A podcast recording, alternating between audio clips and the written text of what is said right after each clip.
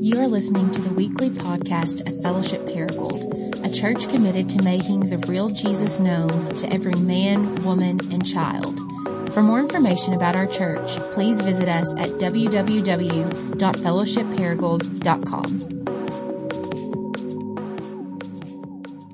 Uh, today, we are going to kick off a new series that corresponds with this Advent season. A season where, as Christians, uh, we take time to celebrate the first coming of Jesus, his birth in the world, where he would come to rescue sinners like you and me. And then we also take time to anticipate and, and wait on his second coming, where one day he will return as a king and he will make all sad things come untrue and he will put the world to right. I love what Shane Claiborne says about Advent. He says, Advent, which literally means the coming, is a time when we wait expectantly. Like Mary, we celebrate the coming of the Christ child, what God has already done. And we wait in expectation of the full coming of God's reign on earth and for return of Christ, what God will yet to do. But this waiting is not a passive waiting, it is an active waiting.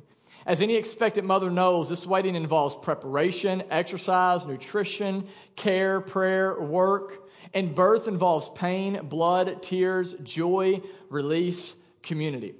It's called labor for a reason. Likewise, we are in a world pregnant with hope, and we live in the expectation of the coming of God's kingdom on earth.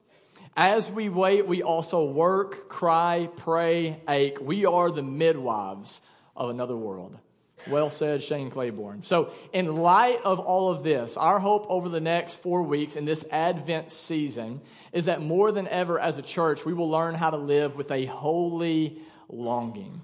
That rather than getting caught up in all the Christmas madness that, that as Americans we often get pulled into, that we will learn how to slow down and to recenter our lives around Jesus and His promises. And so today we're going to actually look as we dive into this new series in Luke chapter 1. But while you're there, I actually want to read to you from Genesis chapter 12. So you can actually stay in Luke. I'll put Genesis 12 on the screen for you.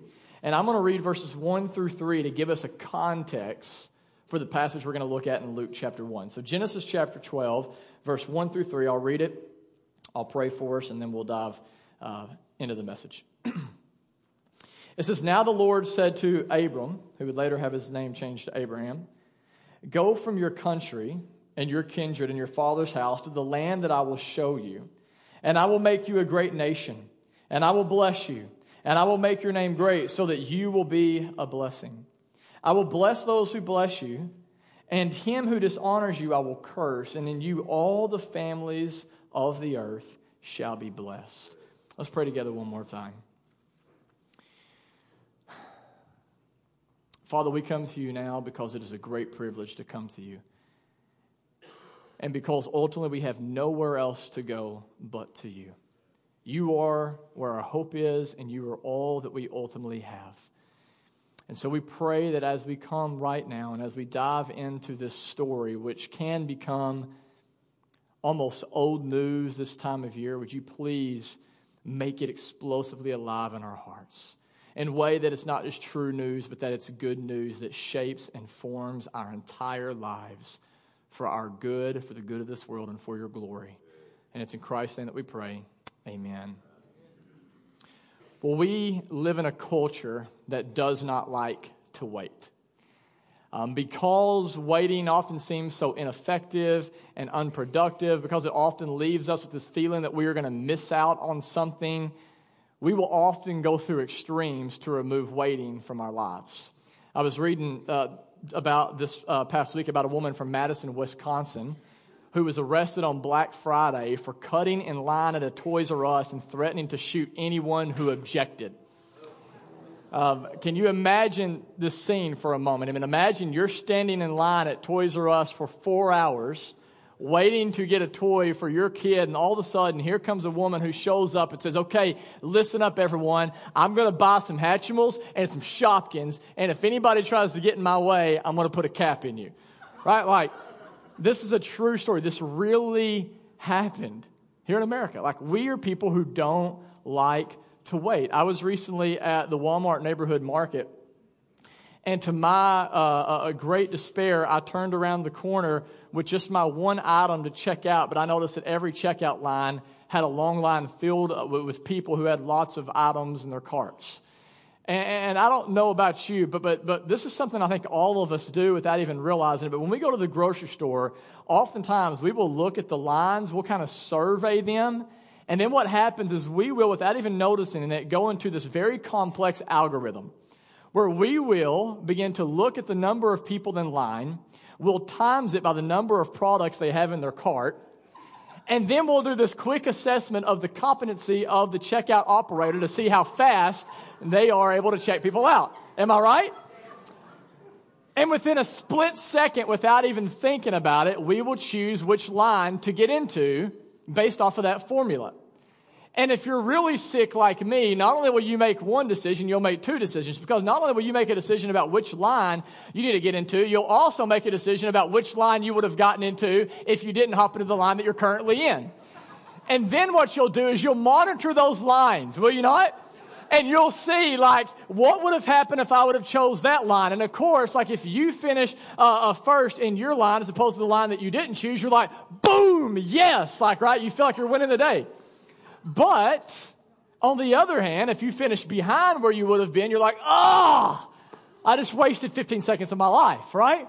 And you just have all this agony. I mean, we are people who live in an instant gratification culture built on speed.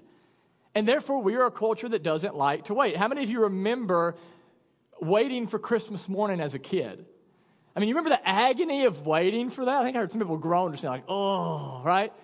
And it seems like, I mean, Christmas was never going to come. In fact, like the days before Christmas, the closer that Christmas got to be in here, it's like the longer it took for those days to get through. And some of you, like, you might have, if you want to confess this morning, might even like opened up presents before, then like looked at them, like, you know, try to package them back up. I know I did that, right? Like, we hate to wait. And the reason I share all that is listen, as we think about this dynamic of waiting, which we hate as Americans, this is the same dynamic of waiting that we find a small remnant of Jewish people in as they're eagerly awaiting and anticipating the very first Christmas. This is the same dynamic of waiting we find in Luke, uh, Luke chapter 1 as these people are eagerly awaiting not for Santa, but for a Savior as they're eagerly awaiting, not for presents, but for this promise from Genesis 12 to finally be fulfilled. And you don't have to turn to Genesis 12. I read it earlier, but basically, what was the promise that God gave to his people in Genesis 12? Well, basically, he comes to Abraham and he said three things. He says, Look, Abraham, I know the world has gone mad. I know it seems like things are falling apart, but I'm going to fix this. I'm going to make it right. And Abraham, here's how I'm going to do it. You ready? Genesis 3 or Genesis 12, three promises. He says, One, right? Through you, I'm going to multiply your descendants and I'm going to bring about a great nation, which will later be known as the nation of Israel. Two, I'm going to move you into a land where you can experience some peace and some prosperity. Okay? And then three, what I'm going to do is through your nation, I'm going to bless you in such a way that you will become a blessing and a light to all of the other nations. And you see, this is where we have a breakdown. Because if you read the Old Testament, what you see is because of Israel's sin, because of their disobedience, eventually Israel's kingdom would split in half. They'd be left with no power. They'd be left with no prosperity. They'd be best, uh, left basically with no army. And by the time we come to Luke 1, even after thousands of years uh, from God promising this in Genesis 12, what we find is Israel still is not a light to the nations. In fact, they're a laughing stock to the nations. So much so that history tells us that in 60 BC, 60 years before Christ was born into this world, Pompey the Great, the great Roman general, would move his army into Jerusalem. And after slaughtering 12,000 Jews with only losing two of his men in the process, he would then do the unthinkable. History tells us that he would go right into the temple. He would go right into this place called the Holy of Holies, the most sacred place in the temple, the place where the Jews believed that God's presence would dwell, the place where only priests could go without being obliterated by the holiness of God. And Pompey the Great walks right into the Holy of Holies. He looks around, nothing happens. He then walks out of the temple, and a rumor begins to spread during this time that, hey, the God of Israel, The God who made this promise to you thousands of years ago, he's dead. Or he's either so weak he's unable to help you at all. And so as a result, we come to Luke 1 because of God's silence, because so many of these Jews are watching as their pagan enemies trample over them because they've been waiting and waiting and waiting and nothing has happened. Many of them have begun to turn away from God. Maybe for some of you this morning, you're right there. Maybe for some of you this morning, because God appears to be so inactive and so silent in your life, you're starting to wonder as you sit here, why am I doing this? Like, like, why am I getting up early on a Sunday morning and showing up here? Like, like, why am I serving? Why am I still giving? Why am I obeying? Why am I not moving in? Why am I not moving out? Why am I not taking that money? Maybe for some of you uh, this morning, you're even starting to wonder, like, is God even real? as you look around at your life and the chaos in this world, you're starting to wonder like, is God real or am I just like doing this because my parents did it? Or am I just doing this because some preacher told me years ago that if I don't do this, then I'm going to go to hell someday? I'm not even sure hell is real, but, but for some of you, maybe if you can be honest, you're asking this question like, what is the point of all of this? And if that's where you are this morning, I want to say, first off, welcome.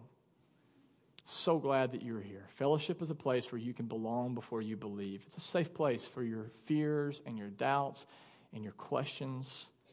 And secondly, what I want to say is you picked a good morning to come. Because as we enter into the Advent season, what you're going to discover is the Christmas story is for you. And here's what I mean by that Luke chapter 1, hopefully you're there, starting in verse 5, we begin to dive into our story for today. And it says in verse 5 In the days of Herod, the king of Judea, there was a priest named Zechariah of the division of Abijah. And he had a wife from the daughters of Aaron, and her name was Elizabeth. Now, let me stop there, and I'm going to do this quite often. I'll read some verses, we'll stop and talk. In verse 5, what you need to realize, the point of verse 5 is just to let you know that this married couple, Zechariah and Elizabeth, they're both from a priestly line. So they both grew up preacher's kids, okay? So there's a good possibility, think about this, that while Pompey the Great was walking into the temple to desecrate the temple and taunt the Jews, there's a good possibility he walked right past Elizabeth and Zachariah's dad. So this is a couple who grew up in a home where they would have saw their parents mourn over what was happening in Israel. They would have grown up and they would have saw parents who, who watched as they felt like the promises of God were slipping further and further away from them. So this is a couple that grew up in an incredibly dark time in Israel's history where people were dropping off like flies. So verse 6, it says that these two, Zachariah and Elizabeth, were both righteous before God and they were walking blamelessly in all the commandments and statutes of the Lord. Now, this is uh, incredible because what, what you see here in verse 6 is God looks at this couple and he says, they're doing it right. All these other people are walking away, but these are people who are still obeying my commands. And that's a lot of commands, by the way, in the Jewish world. And not only are they obeying them, it says they are blamelessly obeying them. So, despite the fact that all these other people, all their friends, all their family are walking away from God, they are still walking blamelessly with God. And what's even crazier to think about is their obedience to God is all based off of a promise that was made thousands of years ago. Pretty crazy, think about. So, while others are saying to them, you know what, forget God, while others are saying you can't trust God, while others are saying God is not faithful to his promises, and, and you might as well throw in the towel and stop worshiping him and wasting your time and your talents and all your treasures on him, Zachariah and Elizabeth are still getting up every morning like Christmas is coming. They're still waking up every day with this desire to be obedient to God because they believe that God loves them and that He will fulfill His promise even when there's no evidence that He is going to do so. And, so, because of this, what we should do then is we should peer into Zechariah and Elizabeth's life and say, okay, so they're blameless, they're righteous, they're doing the right thing even when no one is looking. So, how is being faithful working out for them? Verse 7 But they had no child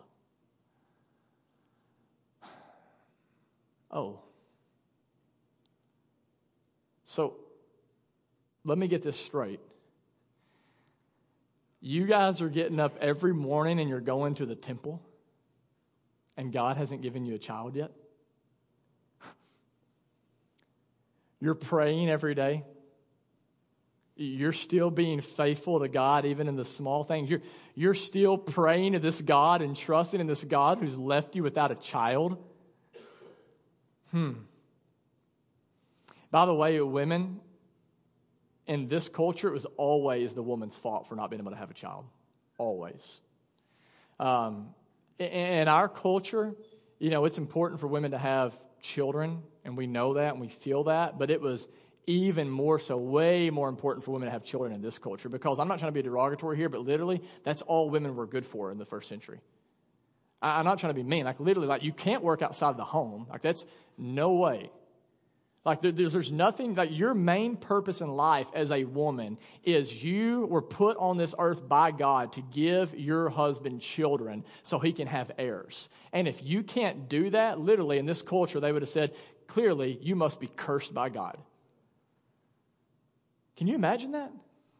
I mean, here's a woman that's been living for God her whole life, pursuing God, trusting God, but despite the fact Elizabeth is being faithful to God, she's not being given a child from God. And as we keep reading, it seems like the window of opportunity is shutting, doesn't it? Because in verse 7, it says she had no child because she was barren, and both were advanced in years. In other words, things weren't really working the way they should be for Zechariah and Elizabeth anymore. They were, humanly speaking, speaking, unable to have children. And so here's Elizabeth, and you just got to feel this today, women, I, mean, and, and men, like she's old, she's living with all this pain and this shame. People are telling her, you better turn away from God. What's God done for you lately? And yet here she is. And here Zechariah is, hanging on to the promise of God made thousands of years earlier. Maybe for some of you, because you're suffering today, because of unanswered prayers, because of something you've been waiting for that you're not getting, you're starting to wonder is God really there? And if He is, does He really care? And as we'll see as we keep reading, the answer to that question is a resounding yes. Verse 8. Now, while he, Zechariah, was serving as priest before God when his division was on duty, according to the custom of the priesthood, he was chosen by Lot to enter the temple of the Lord and to burn incense. And so basically, what you have essentially is there's 23 groups of priests, and what they do is they cast lots to see who'd be chosen to go into the temple and to offer this incense, which may not seem like a big deal to you, but it's like the opportunity of a lifetime for a priest. This is a huge deal to them. And so Zechariah is chosen, and he goes right outside the Holy of Holies to burn incense, to offer to God. And then check this out, verse 10. And the whole multitude of people were praying outside the hour of incense, and there appeared to Zechariah an angel of the Lord, standing on the right side of the altar of incense. And Zechariah was troubled when he saw him, and fear fell upon him. A lot of times when we think of angels, we think of those like uh, precious moments figurines. I don't know if your parents had those. My dad growing up was a big deal back in the 90s, along with lots of other great things in Christian culture. And so, like, you know, when we think of, of angels, we think of like cute, chubby babies sitting on fluffy clouds with these wings and just playing harps. But the truth is, according to scriptures, angels are terrifying. They're terrifying. That's why we see right here that literally that, that Zechariah is paralyzed in fear. And think about this. He's a good man. So imagine what would happen if an angel appeared before you and I. I mean, he's walking blamelessly before the Lord. and He is still, I mean, absolutely terrified of what's going on. And so, keep reading. See what happens next. Verse 13, but the angel said to him, Do not be afraid. That's like the common like greeting of an angel, by the way. Like, hey, calm down. Not going to kill you. Don't be afraid, Zechariah. Look at this. For your prayer has been heard, and your wife Elizabeth will bear you a son as we've been talking about over the last several weeks, God's delays are not always God's denials. So when it comes to prayer, I just want to encourage you again. We've been talking about a lot over the last several weeks. Keep trusting, keep praying, keep asking, keep seeking, keep knocking. God hears your prayers, and He will always give the right gifts at the right time. Do not be afraid, Zechariah, for your prayers have been heard, and your wife Elizabeth will bear for you a son, and you shall call his name John. Anybody know John's last name, by the way? The Baptist. That's right. Sorry, cheesy pastor humor. Verse 14, and you will have joy and gladness. And many will rejoice at his birth, for he will be great before the Lord, and he must not drink wine or strong drink, and he will be filled with the Holy Spirit, even from his mother's womb. And he will turn many of the children of Israel to the Lord their God, and he will go before him in spirit, and by him he's speaking of Jesus. He will go before him in spirit and the power of Elijah, and he'll turn the hearts of the fathers to the children, and the disobedient to the wisdom of the just, to make ready for the Lord a people prepared. In other words, God's not just going to bless you with a son. He's going to bless you with a son who is going to help prepare people for the coming of the one who's going to fulfill this long awaited promise. Verse 18 Zechariah said to the angel, How shall I know this? For I'm an old man, and my wife is advanced in years. Notice how politically correct Zechariah is, by the way. I'm old. My wife, she, she's advanced in years, right? And the angel answered and said, I am Gabriel. I stand in the presence of God, and I was sent to speak to you and bring you this good news. And behold, now you're going to be silent and able to speak until the day that these things take place because you did not believe my words. And this is my favorite part because you did not believe my words, which will be fulfilled in their time. Or I love how the NIV says it. I think it's actually a better translation, which will come to true, or which will come true at, let's say this last part together, which will come true at their appointed time. Now, wait a minute, wait a minute, wait a minute. You mean that all of this time when it seemed like hope was gone, that God had this day marked on a calendar? You mean that whenever Israel was in their darkest moments, and whenever everything seemed like it was spinning out of control, that God was still in control? You mean the whole time while people were walking away from God and while it seemed that God was inactive and insensitive, that He was actually working all things together towards this set moment in history to fulfill this promise at this appointed time? Yep. Meanwhile, while this conversation is going on, it says in verse 21 the people were waiting for Zechariah and they were wondering at his delay in the temple. Like, this shouldn't take that long, right? It's like, what's taking him so long? Verse 22 And when he came out, he was unable to speak to them. And they realized that he had seen a vision in the temple, and he kept making signs to them and remaining mute. And when his time of service was ended, he went to his home. And look at this, verse 24. And after these days, his wife Elizabeth conceived. And for five months she kept herself hidden, saying, Thus the Lord has done for me in the days when he looked on me to take away my reproach among the people. That's an incredible story. And what's awesome to me is that this is just the warm up act. This is just the pre concert before the concert. It's, it's the conversation before the big conversation.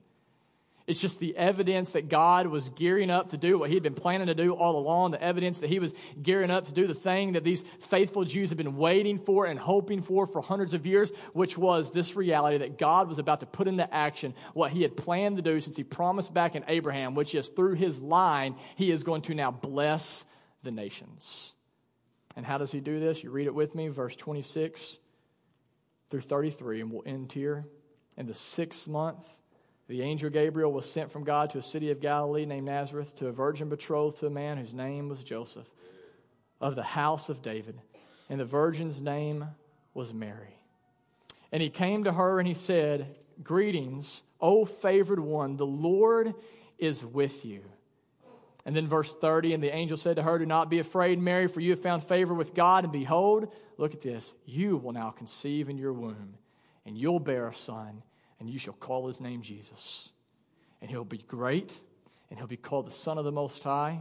And the Lord God will give to him a throne of his father David, and he will reign over the house of Jacob forever, and his kingdom there will be no end. This story really is our story. This dilemma that the Jews are facing really is the dilemma we're facing today. And here's the dilemma. Here's the question for all of us. when I look around at what seems to be so dark and chaotic and broken, do I want to continue to follow Jesus or not? Do I want to stay or do I want to go? Do I really want to believe this or do I want to stop believing? Do I want to serve or do I want to sit?